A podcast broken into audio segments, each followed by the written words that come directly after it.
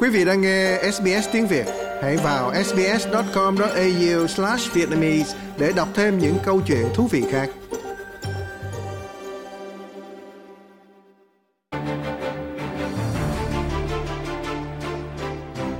Lê Tâm và tạp chí nước Úc trong tuần xin chào quý vị, xin chào anh Quốc Vinh. Chào Lê Tâm và xin chào quý thính giả. Thưa quý vị, trong tuần này, lao động đã tung ra một quyết định quan trọng. Họ chấp nhận những rủi ro chính trị và tạo cơ hội cho các đối thủ thuộc phe đối lập có thể tấn công. Thì đó là chính phủ một bước đã chạm tay vào các cải cách thuế nhằm sửa chữa ngân sách và một trong những kế hoạch cải cách thuế mà nhiều người đánh giá là quan trọng cho đến nay mà lao động từng đưa ra đó là kế hoạch sẽ tăng gấp đôi mức thuế áp dụng cho những tài khoản hưu bổng trên 3 triệu đô la. Cái mức thuế trước nay từ 15% nay sẽ lên 30% và dự kiến kế hoạch này sẽ ảnh hưởng đến 80.000 người Úc thuộc diện này. Nhớ lại từ trước đó thì lao động luôn thận trọng trước những quyết sách về thuế. Chẳng hạn quý vị còn nhớ là lao động đã chung tay và ngưng những cái kế hoạch về cắt giảm thuế giai đoạn 3. Tuy nhiên tại sao lao động đã đưa ra một quyết định tăng thuế với quỹ hưu bổng đầy rủi ro vào lúc này hả anh? Nếu nhớ lại thì khi mà vận động tranh cử đảng lao động đã hứa là sẽ không có đụng đến hưu bổng, hệ thống hưu bổng ở tại Úc. À, tuy nhiên bây giờ đó thì thực sự ra mà nói không riêng gì lao động mà ờ, tất cả các chính phủ thì một trong những công việc chính mà họ phải làm là cân bằng ngân sách. Và trong thời gian qua đó thì rõ ràng là cái ngân sách bị thâm hụt cho nên làm thế nào phải cân bằng lại ngân sách. Thì một trong những cái cách mà các chính phủ thường làm để cân bằng ngân sách là tăng thuế. Trong trường hợp này đó đảng lao động muốn thay đổi cái thuế đánh trên uh, những cái quỹ hưu trí mà trên 3 triệu đô la. Và làm như vậy đó thì dự kiến nó sẽ chỉ ảnh hưởng đến 80.000 người Úc ở trong cái diện này thôi tức là chỉ có 80.000 người thì mới có cái hầu bao hưu trí mà hậu hỷ như thế này tức là trên 3 triệu đô la. À, nhưng mà cái mức thuế đó thì phải nói là à, rất nhiều gấp đôi tức là từ 15% mà tăng lên 30% thì đương nhiên là 80.000 người này là họ không vui tí nào rồi và 80.000 người này đó thì đa phần là sẽ ủng hộ uh, liên đảng À, cho nên là liên đảng bây giờ là đã lớn tiếng nói rằng là chúng tôi bằng mọi cách là sẽ ngăn không để cho lao động làm chuyện này. Ờ, nhưng mà tôi đoán rằng là lao động họ vào cái thời điểm này họ ờ, đưa ra cái thay đổi này. Thì thật sự ra bây giờ cái này nó cũng chưa có ờ, chính thức là chúng ta cũng chưa biết được là có thực sự được ừ, áp dụng hay không. À, nhưng mà họ có vẻ giống như là để thử trước thăm dò ý kiến dư luận xem như thế nào. À, và cho dù là dư luận có phản đối đi nữa thì tôi đoán là cái ban tham mưu của đảng lao động họ sẽ nghĩ rằng là cái này nó là một cái rủi ro đúng nhưng mà cái rủi ro này cũng không lớn lắm dạ anh cũng vừa mới nhận xét đó là những cái thay đổi về thuế hư bổng của đảng lao động nó có rủi ro nhưng mà nó không lớn lắm vì nó ảnh hưởng đến chỉ có 80.000 người Tuy nhiên nói về mặt rủi ro đối với đảng lao động đó, nói về cái tương lai chính trị của đảng lao động thì theo anh nhận xét là cái bước ngoặt chính trị này nó quan trọng như thế nào ạ? À? Và những cái nguyên nhân nào có thể thuyết phục đảng lao động là cái việc áp thuế gấp đôi lên những cái tài khoản hư bổng 3 triệu đô la này cũng không đem lại rủi ro nhiều lắm cho tương lai của đảng này. Tại sao họ lại ra một cái quyết định như vậy mà họ thấy, họ không sợ là là người dân sẽ mất tín nhiệm đối với đảng của mình? Thực sự ra đó, tôi nghĩ rằng à, cho dù là ban tham mưu của Đảng Lao động đánh giá rằng đây chỉ là cái rủi ro thấp, ờ, nhưng mà thực sự ra nó là một cái rủi ro ờ, thấp là bởi vì lý do thứ nhất là nó chỉ ảnh hưởng đến ờ, một lượng người nhất định mà thôi. Trong trường hợp này là người ta dự kiến khoảng đâu trên dưới 80.000 người thôi. Nhưng mà chúng ta đừng quên rằng là cái 80.000 người này đó là những người mà nắm phần lớn ờ, cái ờ, sự giàu có của nước Úc và 80 người này tôi đoán rằng là cái ảnh hưởng của họ là ảnh hưởng về mặt chính trị, ảnh hưởng tài chính thì đương nhiên rồi, ờ, nhưng mà ảnh hưởng về mặt chính trị của họ cũng phải nói là không thể nào mà không xét đến. Dạ, chính vì vậy mà cho nên liên đảng đó thì liên đảng lâu nay thì họ vẫn có cái tiếng là họ sẽ bảo vệ những người à, giàu ở trong xã hội. À, lao động thì có cái tiếng là sẽ thường chi tiêu cho người nghèo. À, thì lâu nay là ở úc người ta hay nói như vậy. À, ít nhiều nó cũng có cái sự thật ở trong đó và trong trường hợp này thì rõ ràng là liên đảng họ đã nhanh chóng à, lên tiếng liền là họ nói rằng là à không chúng tôi sẽ bằng mọi cách để ngăn không cho lao động làm cái chuyện này cái lý do thứ hai đó thì tôi đoán rằng là lao động đó, lâu nay thì họ vẫn muốn tìm một cái cách nào đó để mà cân bằng ngân sách và thay đổi thuế về hưu trí như thế này thì rõ ràng là nó là một cái rủi ro. Tưởng cũng nên nhắc lại, đây không phải là chuyện chỉ có đảng lao động muốn làm đâu. Trước đây đảng tự do ờ, và quốc gia liên đảng cũng đã từng muốn làm. Có nghĩa là gì là đánh thuế những cái người mà giàu nhất ở đất nước ở, ở trong đất nước. Ờ, cho nên là họ muốn làm cái chuyện này. Nhưng cái vấn đề là gì? Là cái năm đầu tiên cầm quyền của lao động. Đó cho nên á, là tôi nghĩ rằng là họ có nhiều cái ờ, cơ hội họ có nhiều cái thế hơn để mà tung cái này ra à, bởi vì là cái năm cuối của đảng lao động chẳng hạn tức là vừa tung cái này ra thì sắp sửa tới bầu cử liền thì tôi chắc chắn là đảng lao động họ sẽ không làm đâu. Nhưng mà bây giờ đây chỉ là cái năm cầm quyền đầu tiên của họ. Cho nên là họ nghĩ rằng là còn hai năm để mà quảng bá, để mà quảng cáo cho cái à, sự thay đổi này. Cái lý do thứ ba đó thì tôi nghĩ rằng là, mà có vẻ là quan trọng nhất là giảm cái rủi ro về mặt chính trị.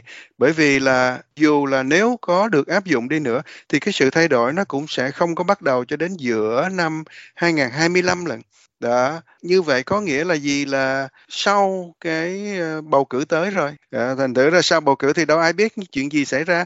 Nếu như mà lao động lúc đó vẫn còn nắm quyền thì có thể là họ sẽ thực thi. Nhưng mà nếu như liên đảng lúc đó quay trở lại thì coi như cái chính sách này là sẽ bị xếp xó rồi. Đó thành thử ra là cái rủi ro về mặt chính trị thật sự mà nói nó rất là thấp đó là một cái góc nhìn về phía lao động chẳng hạn. Nếu mà họ muốn tự trấn an rằng là những cái quyết định của mình đối với việc là tăng thuế lên quỹ hưu bổng là có khả thi. Tuy nhiên, có nhiều nhà bình luận trong mấy ngày nay thì người ta cũng nói rằng là cái rủi ro thật sự đó, thật ra nó không nằm ở chính cái kế hoạch lần này, mà đó là một cái sự nguy hiểm là vì nó chỉ mới bắt đầu. Cũng như anh lúc nãy anh nói là tại sao nó bắt đầu ngay năm đầu tiên cầm quyền của lao động thì để cho thịt lao động có cái thời gian người ta điều chỉnh rồi người ta có cái thời gian ờ, có những cái chính sách nó bồi đắp vào để mà mình cảm thấy cái cái quyết định này nó đúng đắn. Tuy nhiên là có rất nhiều nhà bình luận họ cho rằng là cái chuyện này nó ảnh hưởng đến cử tri, vì cử tri nghĩ rằng là mới năm đầu tiên mà đã làm một cái cuộc thay đổi đối với thuế hưu bổng, thì trong những năm cầm quyền tiếp theo liệu sẽ xảy ra những cái sự thay đổi nào nữa và sẽ tạo ra cho cử tri một cái nỗi lo lắng? Mà cái nỗi lo lắng này đó thì trước nay sau thất bại năm 2019 thủ lãnh phe đối lập Bill Shorten cũng đã phản ánh là ông ta thua là bởi vì ông ta đã khơi gợi cái nỗi lo lắng trong cử tri vì ông đã đưa ra những cái sự thay đổi rất là thẳng thắn về à, về kinh tế à, vào thời điểm đó.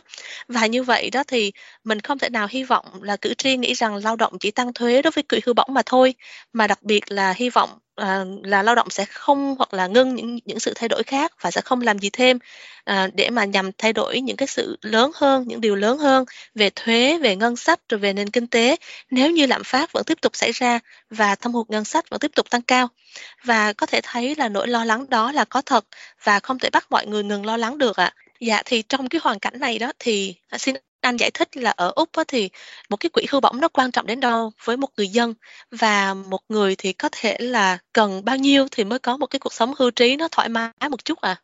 Chúng ta không có cần đến uh, nhiều triệu đô la để mà có thể về hưu một cách thoải mái đâu.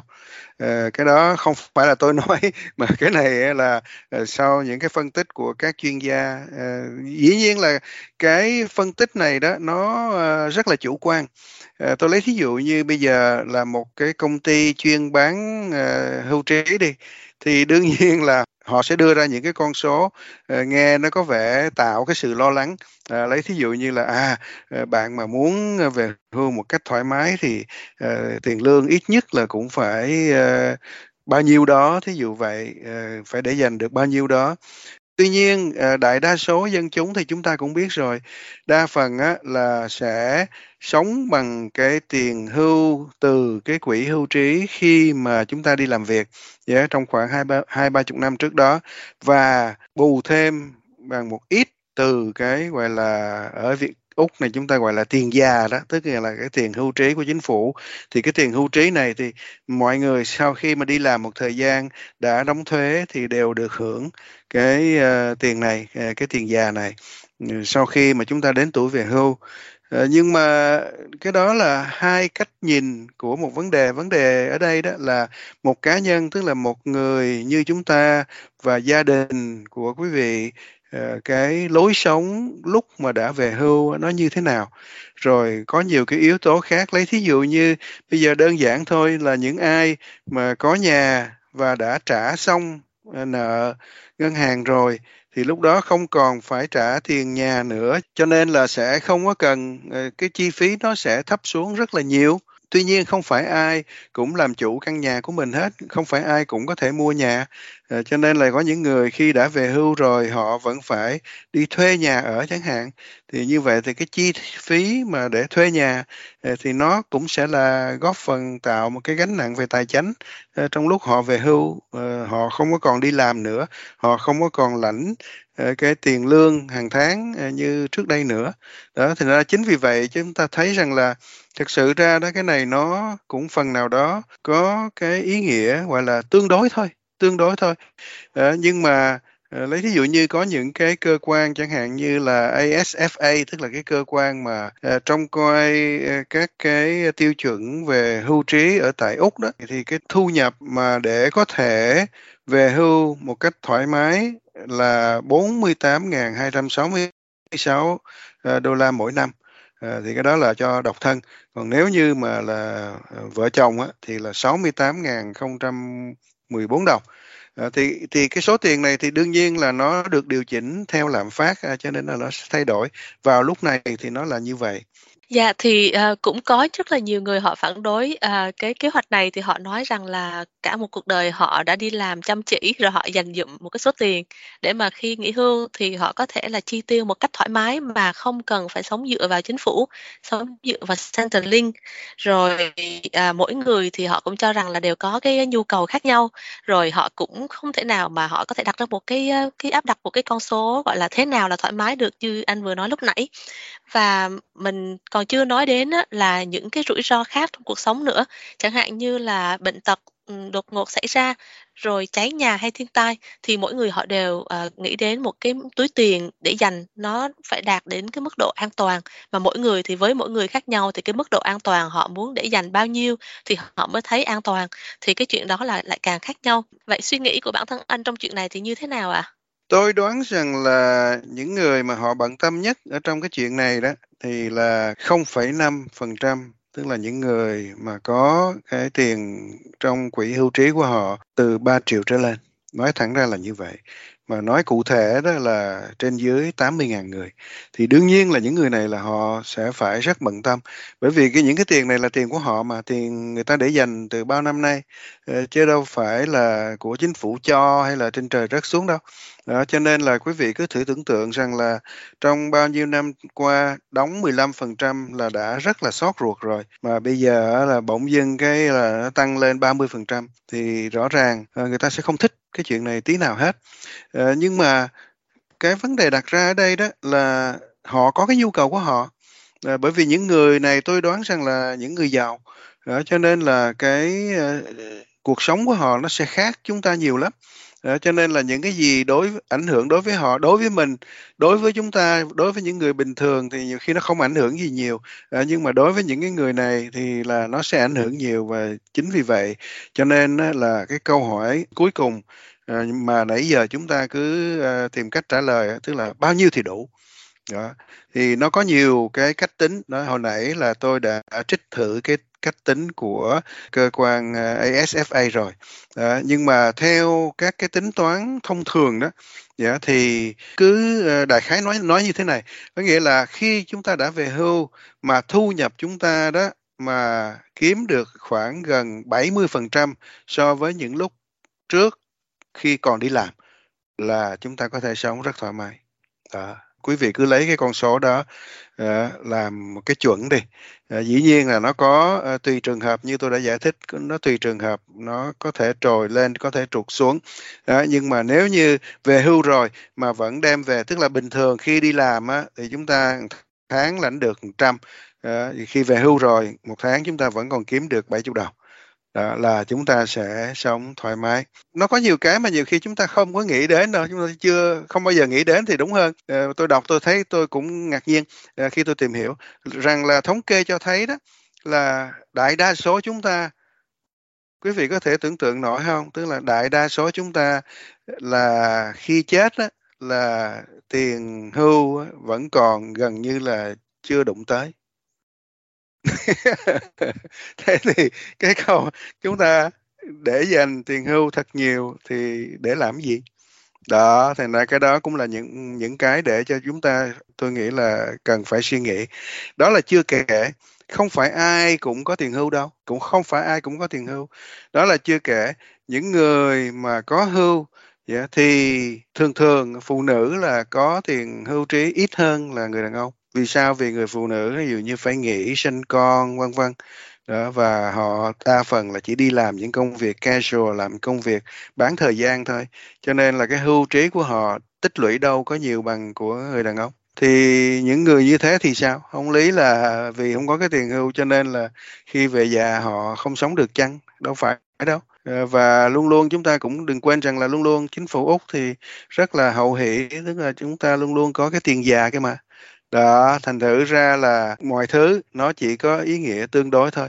Nếu mà nói như vậy đó, thì tại sao cứ phải lo lắng? Thì đó như Lê Tâm hồi nãy trình bày, lo lắng là bởi vì nó có nhiều cái chuyện, có những cái rủi ro mình không có thể nào lường trước được, mình không thể nào nhìn thấy trước được. Cho nên là tôi đoán lo lắng nó là cái bản năng, cái bản tính của con người rồi, thành ra lo lắng thì vẫn cứ lo lắng thôi.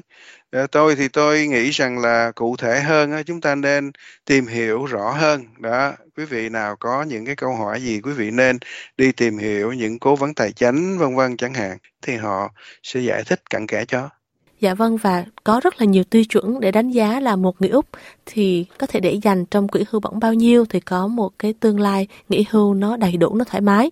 Tuy nhiên quay trở lại với câu chuyện tuần này khi mà lao động đặt ra cái vấn đề là với cái kế hoạch mà tăng thuế lên những cái quỹ hưu bổng có giá trị 3 triệu đô la trở lên thì họ có thể họ tuyên bố là họ có thể mang lại cho ngân sách quốc gia 2 tỷ đô la một năm và điều này đã đặt ra một thách thức cho phe đối lập cho liên đảng làm thế nào để có thể tìm thấy 2 tỷ đô la lấp đầy vào ngân sách để có thể đối chọi lại với kế hoạch này của lao động nếu họ muốn thắng cử trong cuộc bầu cử tiếp theo. Dạ vâng, xin cảm ơn anh Quốc Vinh. Cảm ơn Lê Tâm và xin cảm ơn quý thính giả đã đón nghe.